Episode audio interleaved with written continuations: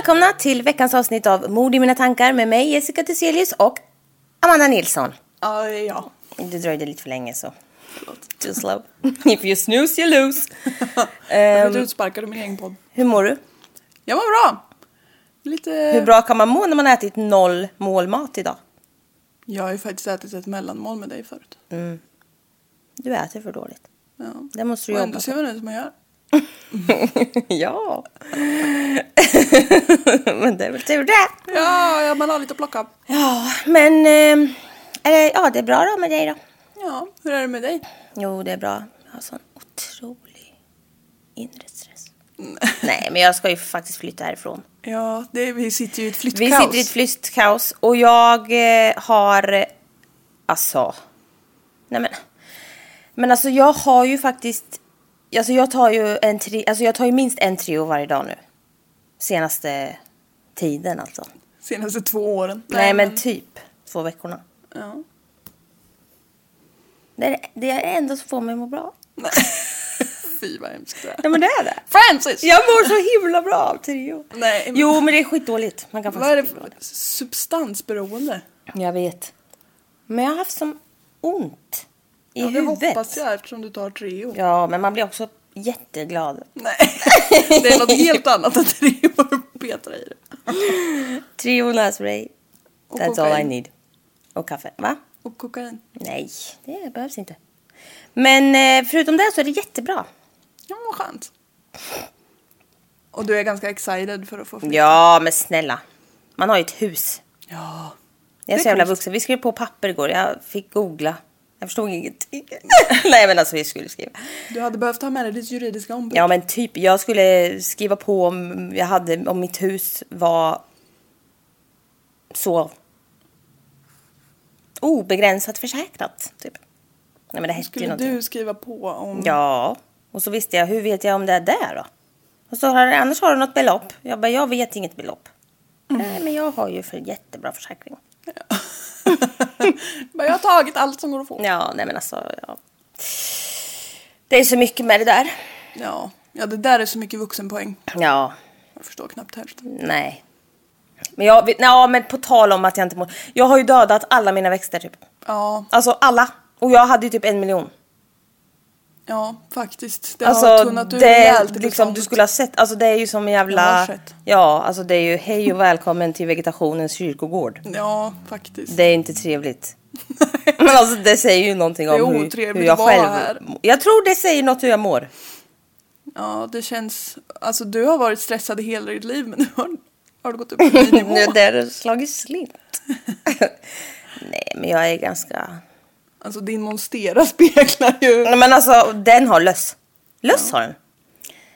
Som inflyttningspresent önskar jag mig sticklingar av alla. Men det kan jag fixa. Skicka sticklingar till mig på posten. Går det? Ja, en liten Ja, kartong. folk säljer ju där på Tradera. Ja, just det. En liten kartong så, och så lite vatten och papper runt Ja. rötterna. ja. Nej, men det blir att börja om. Det blir mitt nya liv. Där sen i huset. Fatta vilka stora växter du kan köpa då. Jag älskar och, när de är jättestora och när de är jättesmå. Ja, jag älskar också allt jättestort och jättesmått. Det säger en del om oss tror jag. Ja. Vi tycker om överytor av alla slag. Ja. Ja. Nej men, hur mås Ja, det? men jag tog en rap. Ja, jag hörde det. Vill du höra om en grej eller? Ja. Exalterad lät. Jag känner mig så uppskattad där borta. ja. Nej men det ska bli jättespännande.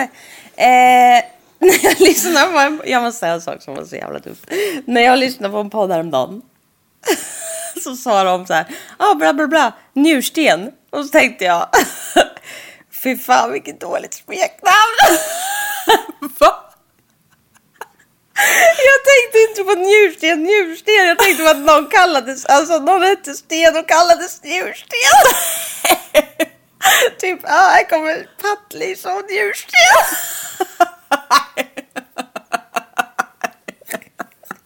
Njursten. Jag, det var inte... Det är liksom en väldigt alkoholpåverkad. Ja, det, det är ju fan inte den coolaste människan. Sten Njursten Persson. Ja, du borde kallas njurgumma. Klen. Njurklen. Ja. Du har typ ingen. Jo, en och en tredjedel. Ja. Ja. Hur känns det? Men jag tänker inte på det så ofta faktiskt. Tur att jag har två med tanke på att jag dricker så mycket tre nu då. Ja, verkligen. Ja. Ska jag köra tycker du eller? Har du något mer roligt smeknamn du vill prata om? Du får säga till i så fall.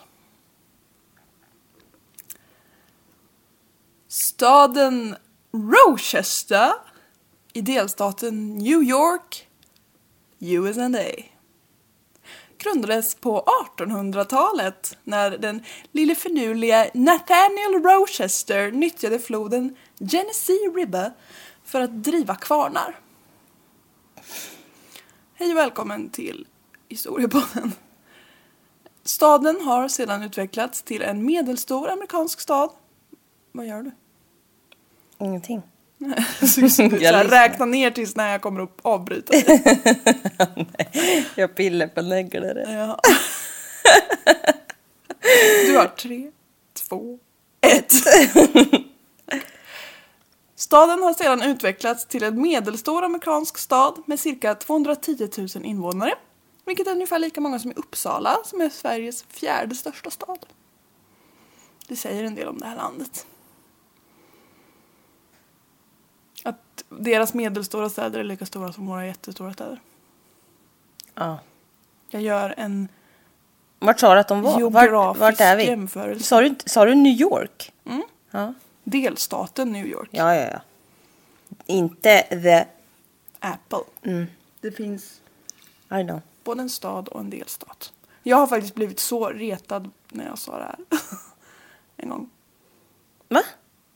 Jag, vis- jag är en välutbildad människa och vet att New York både finns som delstat och stad. Ja. Och folk skrattade och pekade åt mig och sa att det är en stad. Nej men. Och då fick de googla och se. Skratta bäst som skrattar sist. Hur gick det här då egentligen? Och när var det? Det var en vän, gemensam vän till oss. Som alltid mobbar dig? Ja. Ja. Dum huvud. Hon är snäll nu. Ja. Ehm, som i alla lite större städer så finns det finare och mindre fina kvarter. I Rochester så hörde gatan Lyle Avenue till en av de lite mindre fina gatorna. På Lyle Avenue så samlades väldigt många socialt utsatta för att försöka ta sig igenom dagen. Och det var även ett känt stråk för torskar att hitta sexarbetare på. Mm. Eller kontakta dem i alla fall. jag vet inte, Men... Dorothy Blackburn var en 27 år gammal trebarnsmamma som den 15 mars 1988 var och åt middag med sin syster på Rancones grill som låg på Lyle Avenue. Jag kan tänka mig lite hur en restaurang som ligger på en sån här gata är. ja. Nog sagt om det. Efter middagen så gick Dotsy, som hon kallades, gulligt, ut på Lyle Avenue och då kommer det fram en bil till henne och föraren frågar om hon är ledig. Dotsy hoppar in i bilen och eh, de kör till Northampton Park som ligger lite längre upp för den här gatan. Och där kommer Dotsy och föraren överens om att hon ska suga av honom. Dotsy reagerar på att den här mannen är eh, väldigt välhängd. En stor kuk är dock föga tröst i ett fattigt hem. Speciellt eftersom han inte kunde få den på svang så att säga. Alltså, ja. Ja, Ja, men jag... det är en viktig del i Ja, säg bara. Kör bara. Jag vill inte säga något om det. kommer återkomma till det där. Nej. Nio dagar senare så har en kulver... Äntligen reser.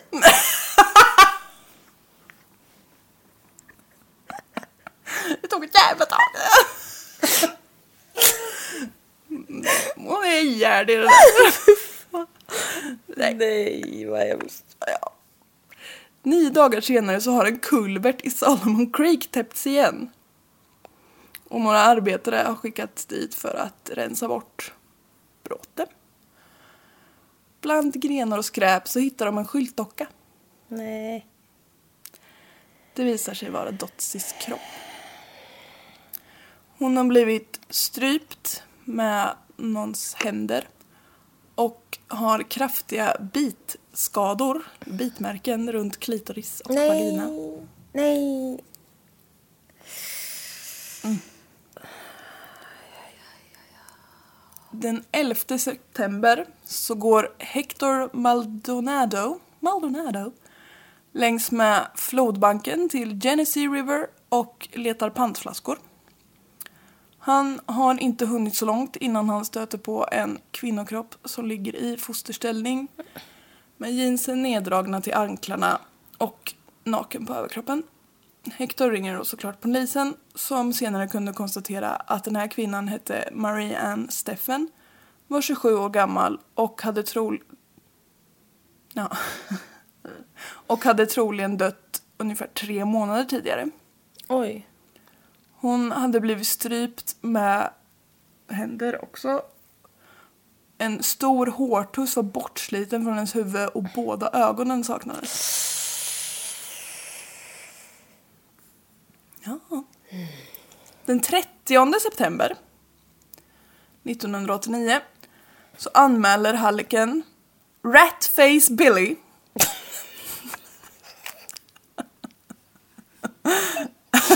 Ja, vad, vad annars Eller hur? skulle han heta? Han använder det om sig själv också. Ja.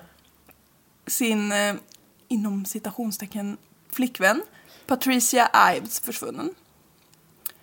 Över en månad senare så hittas hennes kropp av några barn som letar efter en ivägslagen baseball. Nej, fy fan. Stackarna. Ja. Även hon är strypt och kroppen har liksom förmultnat väldigt. För den har ju legat ute i över en månad. Polisen satte ju inte jättemycket resurser på att hitta en sån här socialt utsatt kvinna. Då. Nej, det... De gör ju sällan det tyvärr. 21 oktober. Lägg märke till att det är ganska kort mellan de här Ja, ja. 1989 så är ett gäng fiskare ute vid Set Green Island som ligger i Genesee River då fortfarande. De stöter på ett bylte med kläder som de tycker ser konstigt ut. Vid närmare inspektion så ser de att det är liksom ben i de här kläderna och väldigt lite rester av en förmultnad kropp. Och inget huvud. Polisen kommer dit och offret kan identifieras som Dorothy Keeler. Och hon var känd av polisen sedan tidigare som missbrukare och hon brukade gå längs Lyle Avenue. Hon har legat död i tre månader. Men man kan se att huvudet har avlägsnat liksom flera dagar efter döden. Så det är alltså någon som har kommit tillbaks Ah, ja. och tagit bort huvudet. Och det var liksom inte djur, om vi säger så. Nej, precis. Den 23 november Mark Stetzel på morgonpromenad med hunden längs med Genesee River strand. Vackert. Och han ser då en arm sticka ut under en matta i vassen. Nej. Nej, men nu är det så mycket här. Ja. Armen tillhör liket efter 30 år gamla June Stott. June var inte missbrukare eller sexarbetare så, men hon hade lite psykiska besvär så hon hörde röster och trodde att hon var jagad av onda andar. Så hon hade liksom också råkat ut för social utsatthet helt enkelt. så Hon levde som hemlös på Lyle Avenue. Det, ja, Det är väldigt Det är vilket många utsatta. mörker alltså. Ja. Polisen kunde konstatera att June blivit strypt till döds. Att kroppen blivit analt våldtagen efter döden. Kroppen hittades med ansiktet ner, men med hjälp av likfläckarna så kunde man visa att den hade... Legat åt andra hållet. Ja, precis. Så det tyder ju också på att någon har liksom varit och vänt på den här kroppen. Något annat som också tydde på att det var vänd på var att den var uppsprättad från halsgrop till anus. Ah, Hela vägen. ah, Ja. Alla inälvor var borta. inolvor. Förstör inte Nej, förlåt. Alla inälvor saknades. Och blygläpparna var bortskurna. Nej. Och allt detta ska ha skett efter döden. Flera, antagligen flera dagar efter döden. Ja, det var fan vad sjukt. Vi har nu fem mördade kvinnor. Mm. Samtliga av de här har levt då i social utsatthet på olika sätt och funnits mördade genom strypning i eller i närheten av Genesee River. För den liksom går igenom den här staden. Som Svartån här i Örebro ungefär. Ja. Som man hittar lik i dagligen. Nej, det gör man inte. Detaljer som jag inte har nämnt här är att vid flera av de här kropparna så har deras kläder funnits lite prydligt ihopvikta lite längre bort.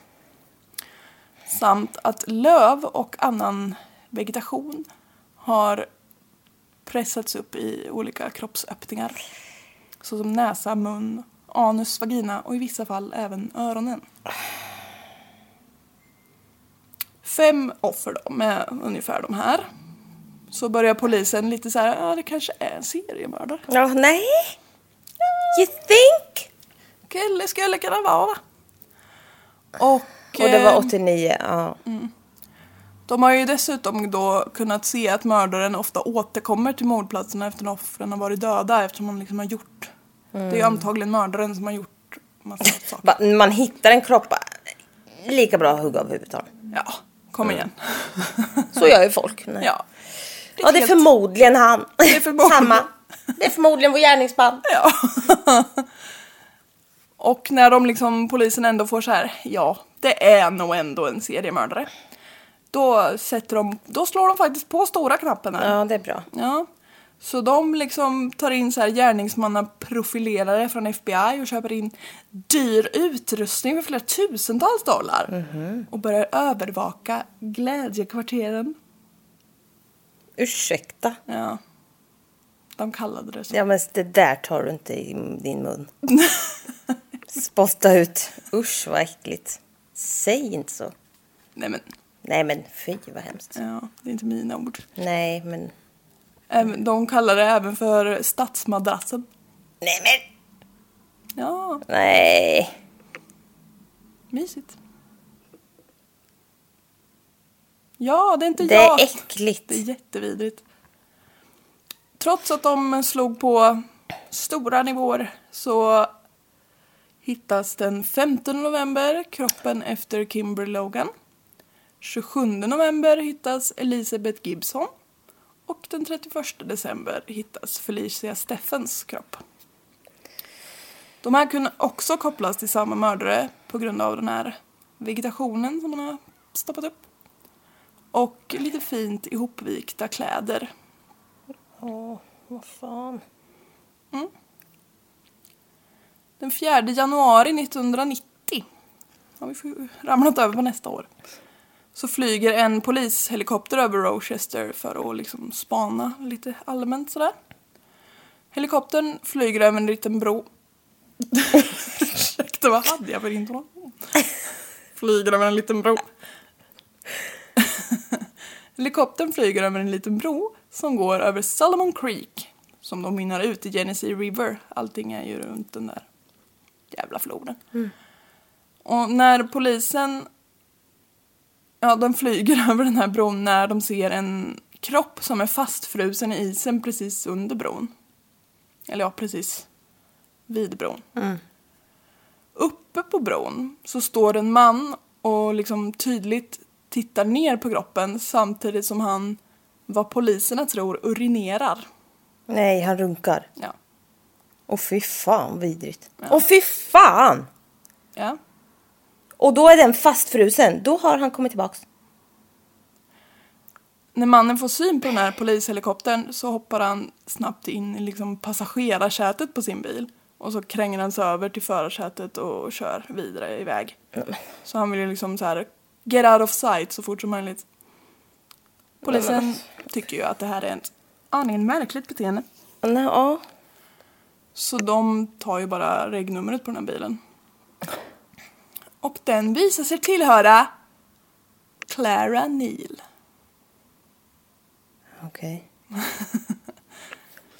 Och polisen åker ju då hem till henne och bara Hallå hallå, vad sker?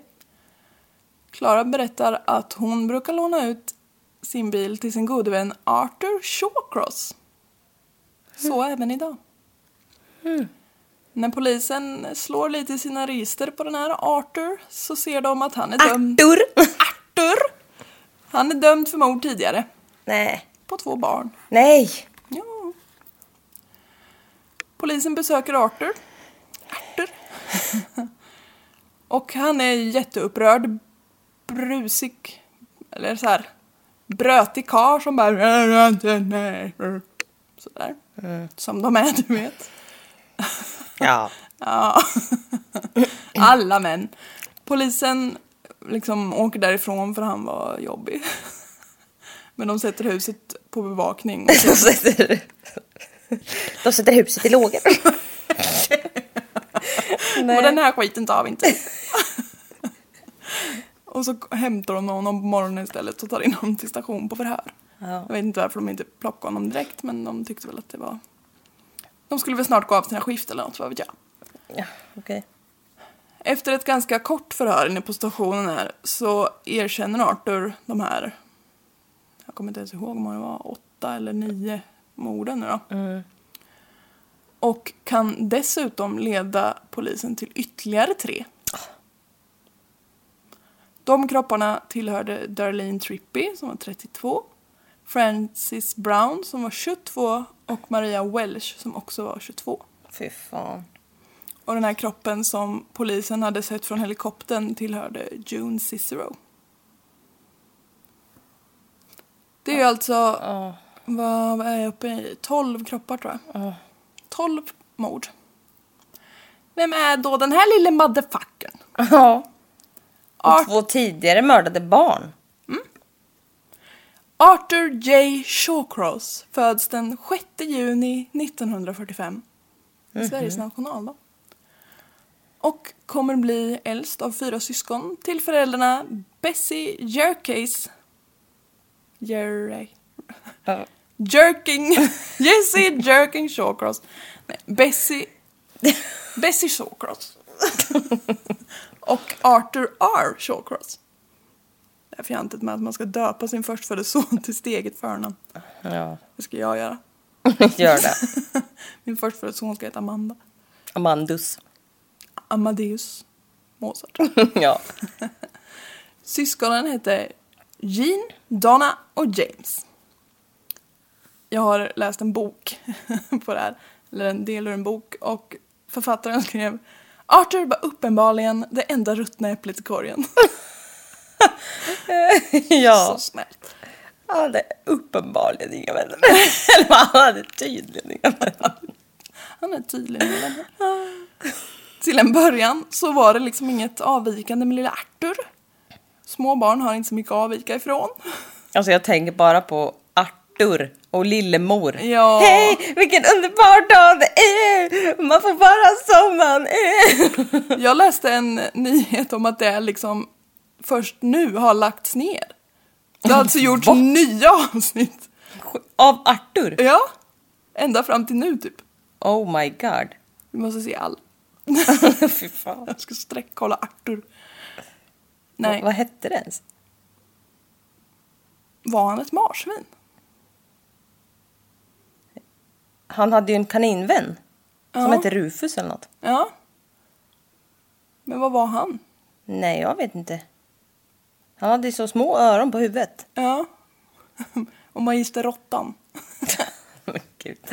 Nu måste vi gå vidare. Ja. Vi har så lite lyssnartips. Titta på Arthur. Jag älskar Arthur.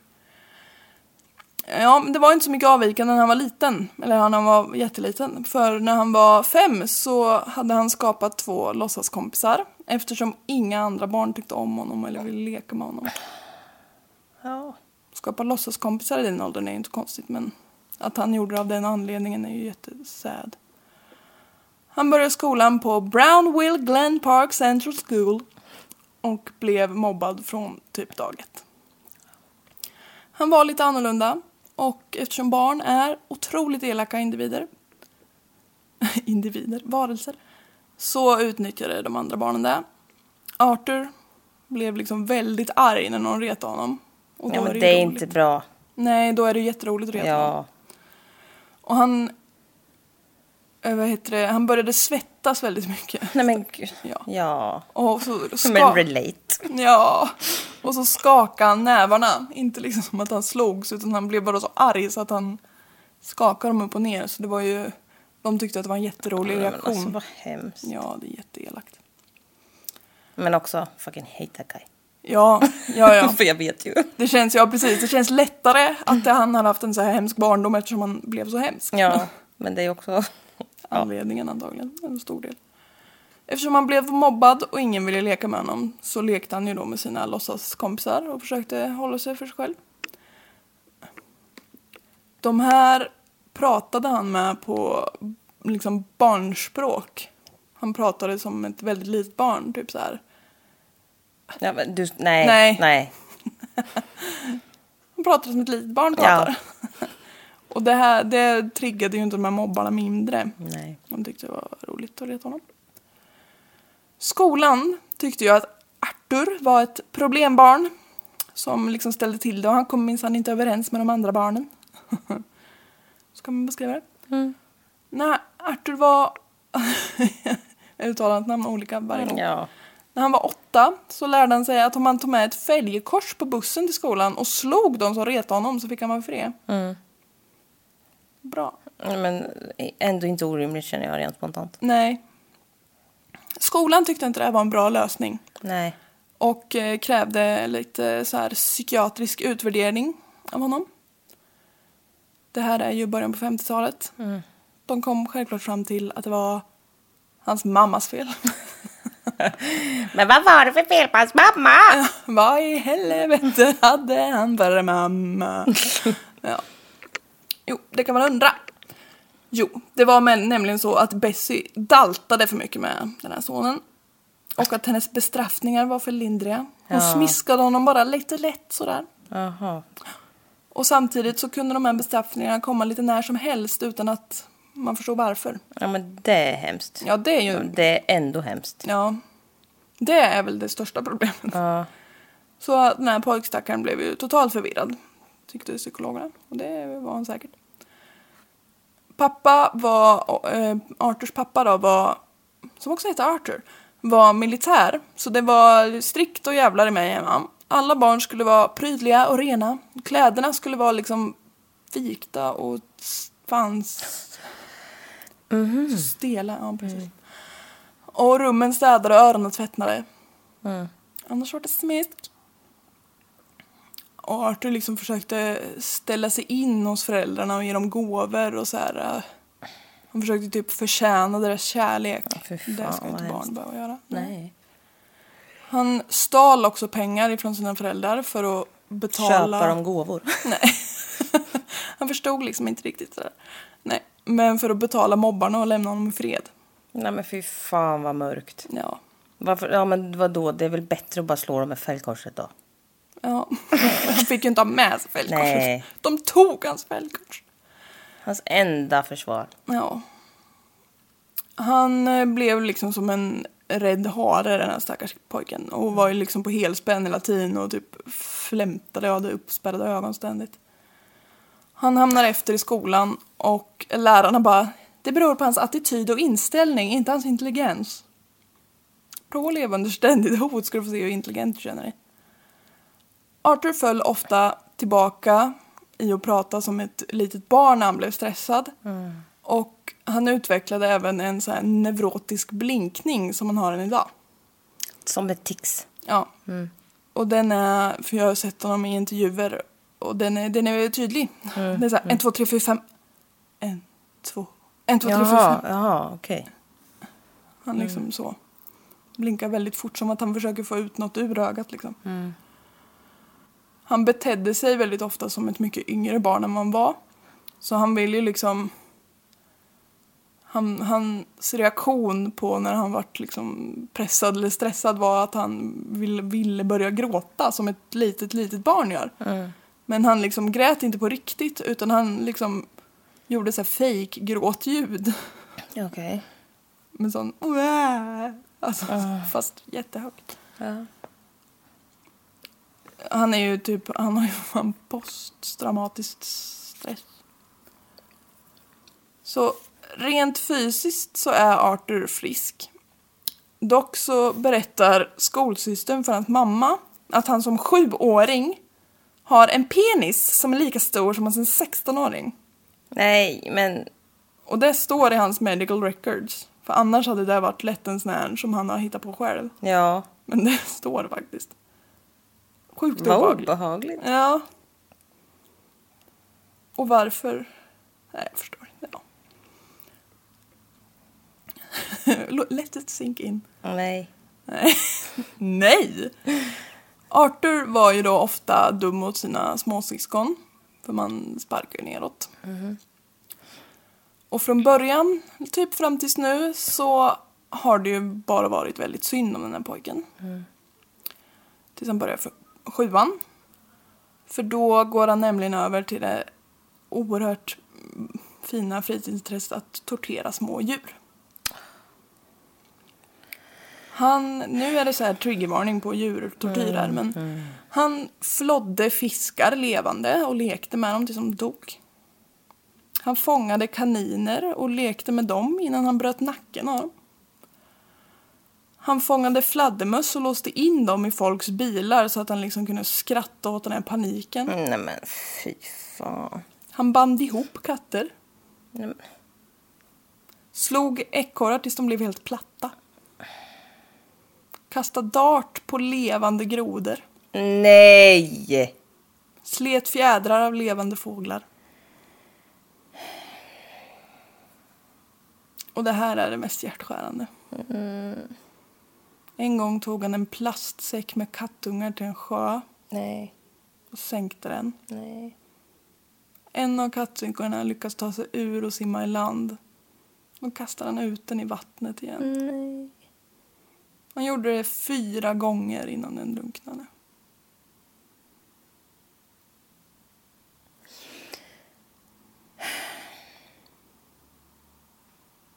Ja, nu får du gå hem. Ja, ja men eller hur? Jag blir så jävla ledsen. Jag vill inte ens tänka. Nej, jag ser framför mig. Alltså, det här är det, alltså, djur är det finaste vi har. Jag kan inte med det här. Jag älskar alla djur. Ja, jag med. Fy fan. Av att tortera och ha ihjäl stackars djur så lärde sig Arthur att det lät väldigt mycket när man gjorde det. Och att det kom urin och avföring ur en kropp när den dog. Och det var ju jätteäckligt för han hade lärt sig att han skulle hålla sina kläder rena och fina hela tiden. Så för att eh, undvika det så stoppade han upp löv och växter i kroppsöppningen. Aha! Oh my god, that kid is traumatized. Verkligen. När Arthur Ja. fyller, ja. Arthur fyllde 15 så har han gått från mobbad till mobbare. Han har ju liksom blivit grannskapets skräck här nu och gav sig gärna på yngre barn, liksom slog och skrämde dem.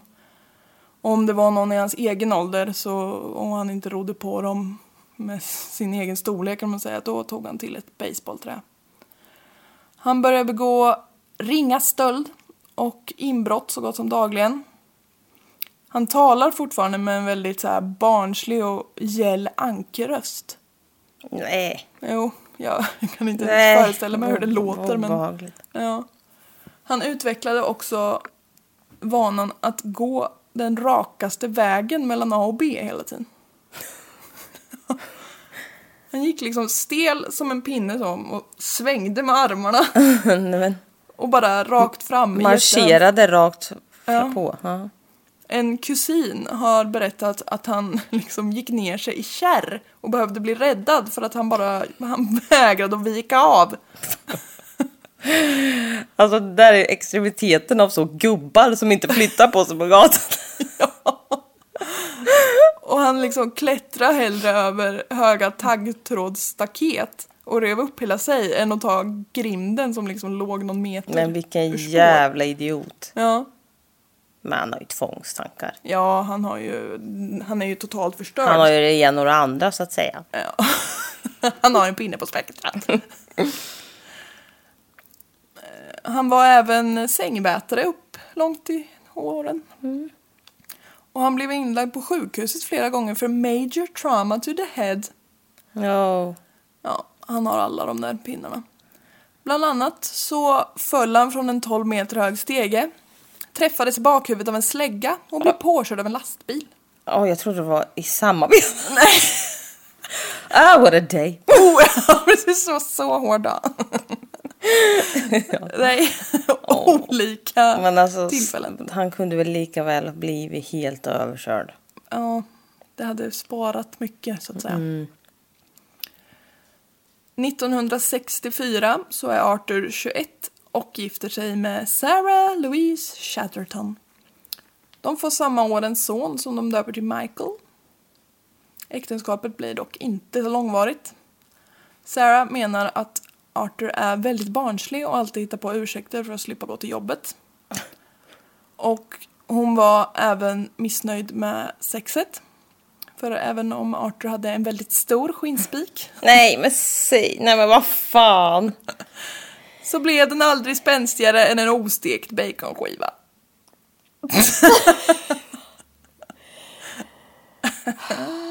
Så jag orkar inte med dig.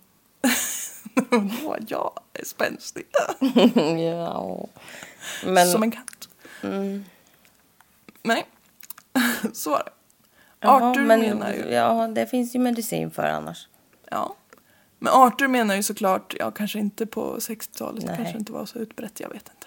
Viagra har väl i och för sig funnits så länge som helst. Arthur menar såklart att det var ju, sexet var dåligt på grund av Sarah, för hon ville aldrig ge honom oralsex och det var faktiskt hans favorit. Ja.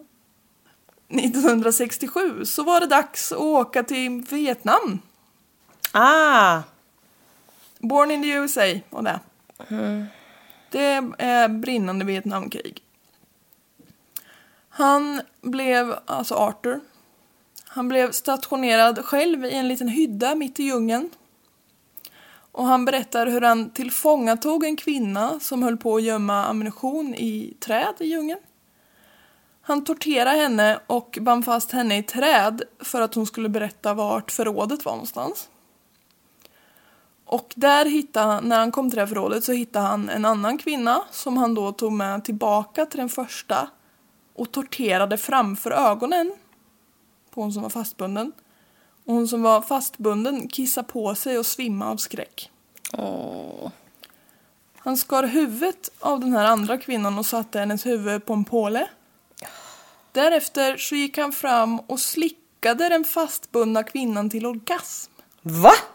innan han skar huvudet av henne med. Va? Ja, fast det vet ju inte någon. Han säger det. Amerikaner älskar ju sin armé och protokollför jävligt noga vad alla gör och vad och hur och vad var sådär. Arthur Shawcross var materialförvaltare och deltog aldrig i strid. Så det där är liksom en sån här Rambo-historia som han bara hittar på. Men som han gärna svänger sig med och berättar för så många han kan. Ja, Jävla gubbäckel. vilken jävla idiot. Ja, eller hur? Men alltså, snälla kom på något bättre. Ja. Fy fan vilken Sen jävla- så slickar jag henne till orgasmet och... Man bara, eh, troligt. Ja, eller hur? Och om det hade varit sant så hade det varit otroligt mycket krigsbrott. Så Nej men alltså vad en jävla idiot. ja, det kan vi lugnt säga.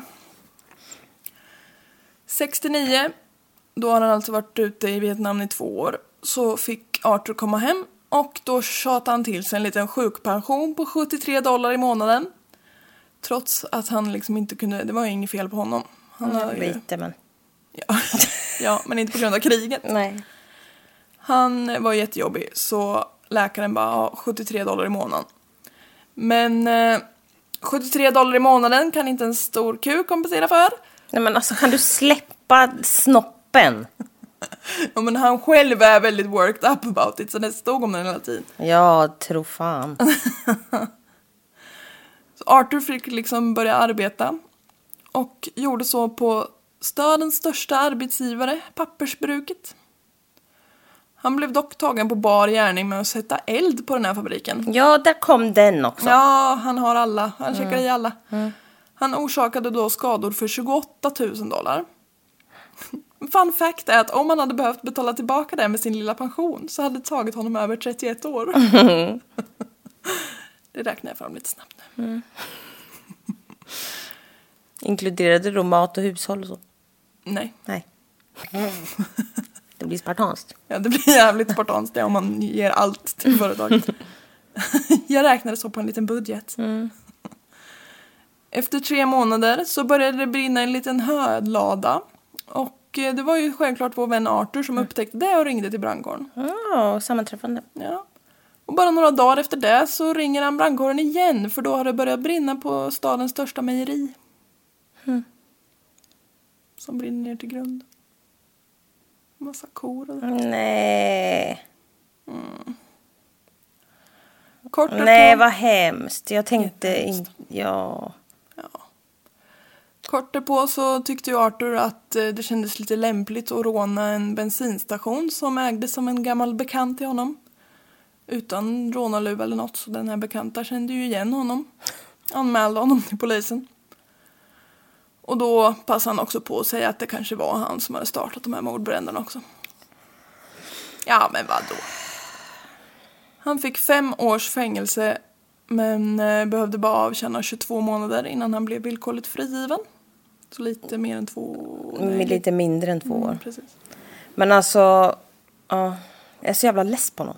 Ja, ja men han håller på. Det, det, han gör ju så jävla mycket skit så man hade kunnat stoppat honom betydligt tidigare om vi säger så. Och vi är inte ens uppe Nej. i kulminationen än. Jag vill veta vad det hände med barnen. När han kommer ut här så hakar han sig fram ett tag. Det är lite svårt för honom att behålla ett jobb. Dels för att han är arbetsskygg rent allmänt och för att han har ett kriminellt förflutet. Och när liksom, framförallt kanske när han åkte dit för stöld och mordbrand så tycker inte arbetsgivaren att det är jättekul att ha honom på plats. Men till slut så lyckas han få ett så statligt eh, finansierat jobb eller så här, man lite bidrags... Han får jobb där eh, staten betalar halva lönen typ, Mm, mm. i kommunen. Och eh, han får vara typ så här längst bort i något hörn på någon soptipp och så här sortera burkar. Nej men alltså något sånt. Han får, Det är jätte... Inte så viktigt jobb. Ja, men det är också bra jobb. Ja, bara han har ett jobb så är det väl jättebra. Och mening med livet sådär. Mitt jobb är meningen med livet. Nej, men fy fan. Fy. Arthur älskar också att fiska. Varför gör alla män älskar att fiska? Ja, men snälla. De vill ju bara döda försvarslösa djur. Ja. Och visa dem. På sina På Tinderbilder. Tinder. Alltså snälla. Den 7 maj i alla fall så var han på väg ner till Kelsey Creek för att fiska.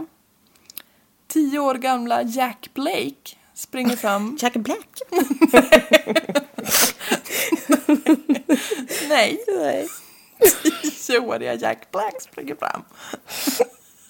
Och drar ett lite snillrikt skämt. Ja. Springer därifrån. Nej, han, eh, Jack vill följa med. Och det får han så gärna. Jacks mamma har sagt åt honom att du får inte hänga med Arthur hänga med. Du får, du får inte spendera någon form av tid med honom. För hon hade liksom hört hur Arthur berättade väldigt detaljrikt för den här tioåriga pojken vad han hade gjort i Vietnam. Nej men, Som han inte ens hade gjort, men ja. Och så visade han honom dessutom porr. nej men fy fan. Ja. Vad obehagligt. Äcklig Hur gammal var han då? Han bör ju vara typ eh, 30 någonstans. Fy fan. Ja. Jack kom inte hem den här eftermiddagen. Nej. Polisen misstänkte Arthur direkt och tog in honom på förhör. Men han eh, blånekade. Han blånekade. Han blånekade så det var inte jag. Nej, det var inte jag. och i, bre, bre, i brist på bevis så var de tvungna att släppa honom och så antog man att ja, han har väl rymt. Nej men. Du vet, tioåriga pojkar, de sticker ju hur som helst. Ja. Med galna. Han joinar väl cirkusen? Ja, just det. Ja, eller något annat. Vad, vet jag? Den eh, 26 maj så bötfällde polisen Arthur. Va? Ja, ja. säg bara. Efter att de sett honom stoppa in massa klippt gräs innanför skjorta och byxorna på en sexårig pojke och slå honom. Nej men fy fan. Men det räckte ju med lite böter på det. Ja. Men alltså det var ju på jobbet så sa jag åt en som bor på mitt jobb. Och så skrek hen. Hoppas din mamma blir bötfälld. Ja, just Han var upprörd på dig. Det var så jävla roligt. Det var en av de värre förolämpningarna han kunde komma på. Ja det var det han kom på. Hoppas din mamma blir bötfälld. Åh gud. Den 2 september 1972 så slår polisen larm efter en anmälan om att åtta år gamla Karen Hill har försvunnit från trädgården bakom sin mormors hus. En grupp med barn berättar då för polisen samma dag att de har sett en man gå hand i hand med Karen. Inte så långt ifrån den här mormors hus. Men varför är det? Det är ju likt det jag pratade om förra gången. Eh, De hade gått över en bro och eh, mannen hade liksom lyft Karen över broräcket och liksom fört henne längs med så för att visa henne fiskarna i vattnet. Åh fy fan vad läskigt. Ja. De här barnen kände inte igen mannen men de kunde tydligt beskriva hans cykel som stod lutad mot broräcket. För den var en vit damcykel med bruna skärmar och en liten korg. Och det var tydligen unikt, jag vet inte. Klockan tio samma kväll så hittas Karens kropp vid flodkanten med ansiktet ner i dyn. Kroppen var våldtagen både analt och vaginalt och ansiktet har därefter tryckts ner i dyn så att Karen har kvävts. Ja men fy fan. Åtta år alltså. Vad är det för jävla skit? Hon hade löv och gräs uppstoppat i näsa, mun, anal och vagina. Mm. Polisen satte in hundar som sniffade så lite längs floden. De joggade över bron som barnen hade sett Karen och den här mannen på. Och sen sniffade de sig in på Clover Street, rakt fram till ett hus där en vit cykel med bruna skärmar och en korg stod lutad mot fasaden. Hoppsan. I det huset bodde Arthur Shawcross. Och han blev omedelbart gripen. Efter ett tag så erkänner Arthur mordet på Karen Hill då i förhör. Polisen passar då även på att fråga om den här Jack igen. För de tänker att hur många barnamördare som helst finns det inte i samma lilla stad. Arthur erkänner ingenting men han på något sätt så antyder han vart polisen ska leta någonstans. Okej. Så i det området som Arthur sagt att han har varit och fiskat samma dag som Jack försvann då, så hittas Jacks lilla kropp i en grundgrav med massa bark över. Ett par meter därifrån så låg hans kläder prydligt ihopvikta. Han har ju legat ute då mellan 7 maj och 6 september. Oj, oj. Så det är nästan inget kvar på den här kroppen förutom benen. Arthur säger själv att han har våldtagit Jack och sen slagit ihjäl honom med liksom slag mot ansiktet. Han säger att han skar bort både pungen och penisen och åt upp dem. Och en bit av hans hjärta. Men det är ju inget som går att bevisa.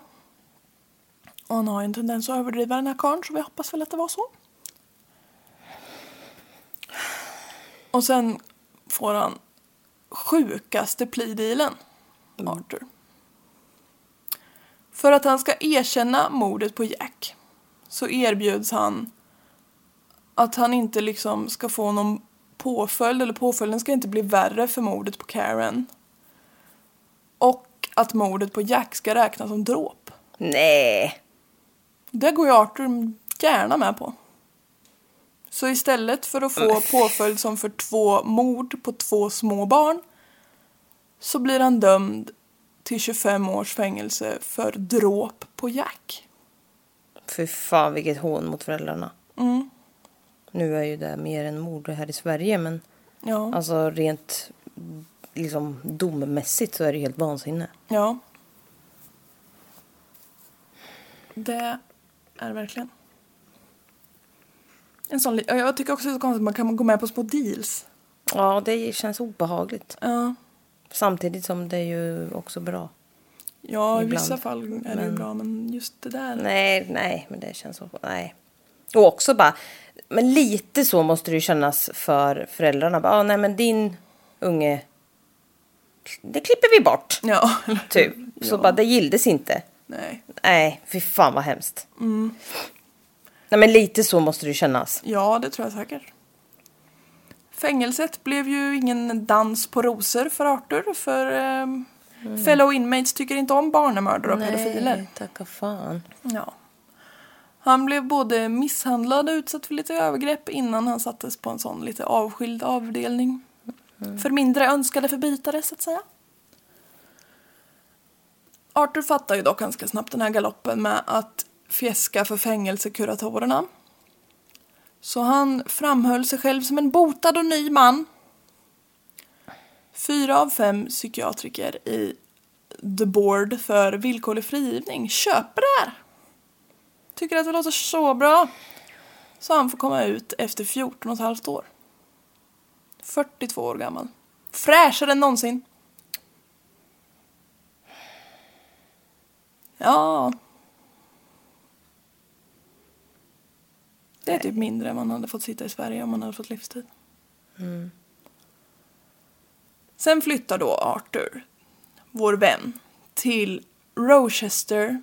Han är då inne på sin fjärde fru, Rosemary Valley. Rosemary West. Ja, vilket radarpar. Tolv lik senare sitter han då hos polisen igen. Åh vad hemskt.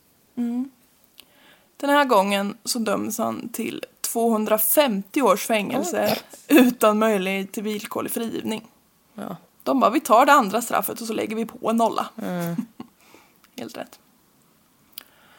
När Arthur har ställt upp på intervjuer både för böcker och dokumentärer och det enda som han är väldigt detaljrik om är ju de Kuken. här... Ja, bland annat. Nej men eh, de här krigsgrejerna i Vietnam, där kan han prata mycket om. Men när de frågar om de andra så bara... Nej men det behöver vara så. Han är så kort, fåordig och så här... Om man kan söka på Youtube på hans Arthur Shawcross bara så kommer de fram de här dokumentärerna. Och han liksom sitter och bara... Nej det var så. Ja, vet inte varför. Ja, jag gjorde bara så. Mm, lägg av då. Fråga inte. Han vägrar att svara på något av eh, frågor kring barnen typ.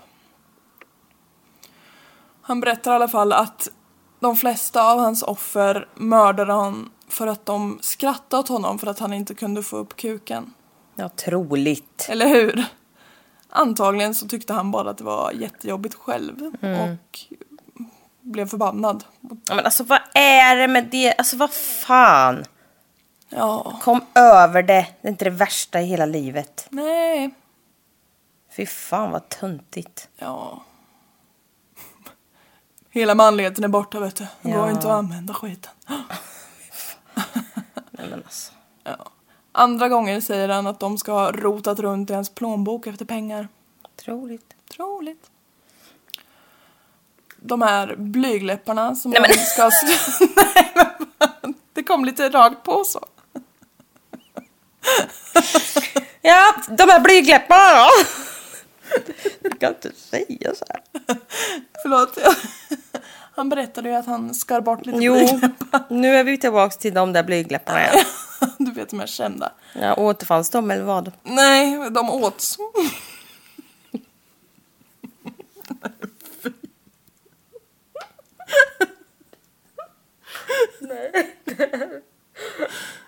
Det var inte.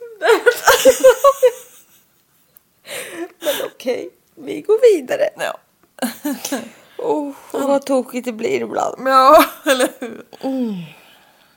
Och han säger att människors kött smakar som fläskkött. Äckel. Och han äter allt kött rått för han tycker det är gott. Råbiff. Ja, han tycker att allt är råbiff. Ja, fy fan vidrigt. Och han vet inte varför han åt av offren, han bara gjorde det. And that's it. Man bara, ja. Ja. Det är ju supersvårt att veta om något han säger är sant. Mm. För han är ju liksom mytoman. Mm.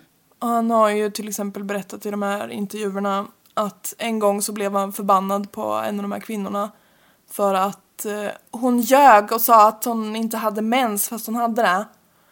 För det Mm. märkte han minsann när han stoppade upp fingrarna och kände en blodig tampong och fick massa blod på fingrarna. Man bara, men vadå? Och då menar han att han ska ha slagit henne medvetslös och bundit hennes händer och fötter.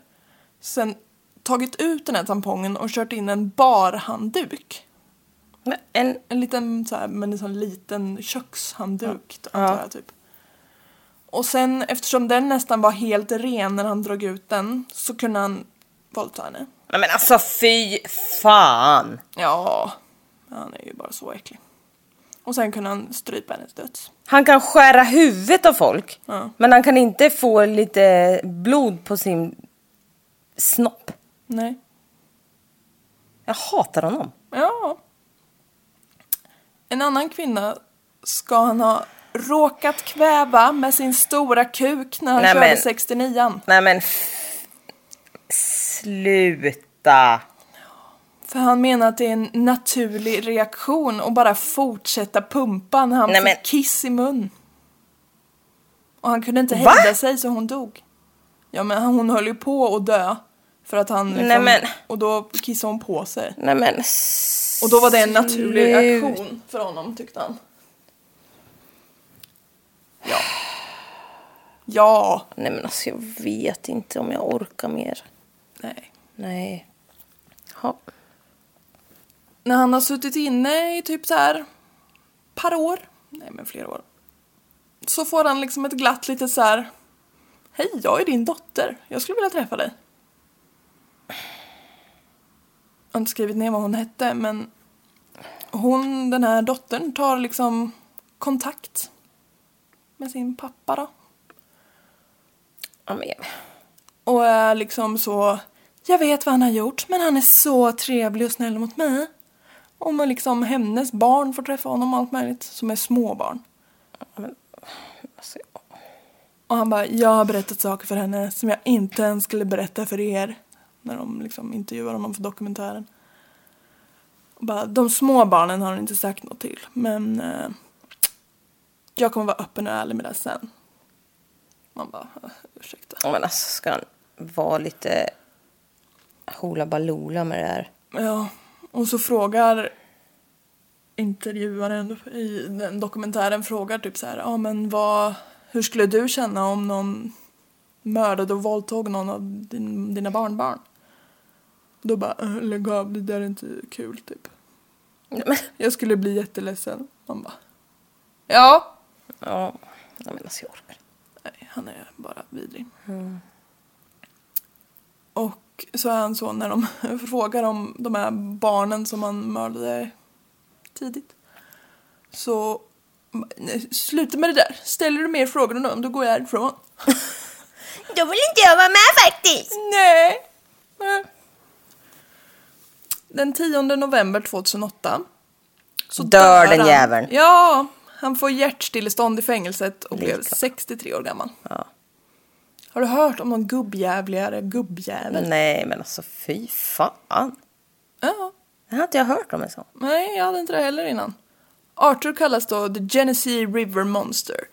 Han mördade alltså två barn mellan 71 och 72 och 12 kvinnor mellan 88 och 89. Ja, det är fucking sjukt. Ja! Han gick on en rampage. Ja. Men alltså jag hatar honom så jävla mycket. Ja. Ja, men han är alltså så jävla gubbig bara. Ja, och jag kände bara I fucking hate you. Oh, fuck you and your penis. And your sladder penis. Ja, men han är vidrig. Källor, lite snabbt sådär. Jag har läst ett bokkapitel ur en bok som heter Seriemördare av Christopher Berry D. Som är... Han är lite gammaldags om vi säger så. Han uttrycker sig lite märkligt. Men eh, Det gör vi med ibland. ja, informativt i alla fall. En YouTube-dokumentär, om jag inte kommer ihåg vad den hette. Man googlade i alla fall, eller sökte på hans Arthur Shawcross så kom den fram. Och lite Wikipedia och Murderpedia. Och sådär. Tack så hemskt mycket för det här. Jag mår skit. Mm, varsågod. Det var mitt mål med dagen. Ja då. Ja, En trio på det här så. jo då, känner man att man lever. Ja, det... Om ni känner för att följa oss på Instagram får ni gärna göra det. Mord i mina tankar heter vi där. Och Jessica jag- Thys. Heter du. Och Redlock heter du. Ja. Tips om fall. Jag får tips. Det är kul. Ja, vi får också lite tips. Jag vet inte hur jag ska hinna skriva ihop något till nästa vecka men det får vi se hur det blir med det. Det blir Det nog bra. brukar lösa sig. Ja. Ehm, ha det så kul på restaurangen! Den här chans får man bara en gång i livet. vi hörs. Det gör vi. Hej då. Hej!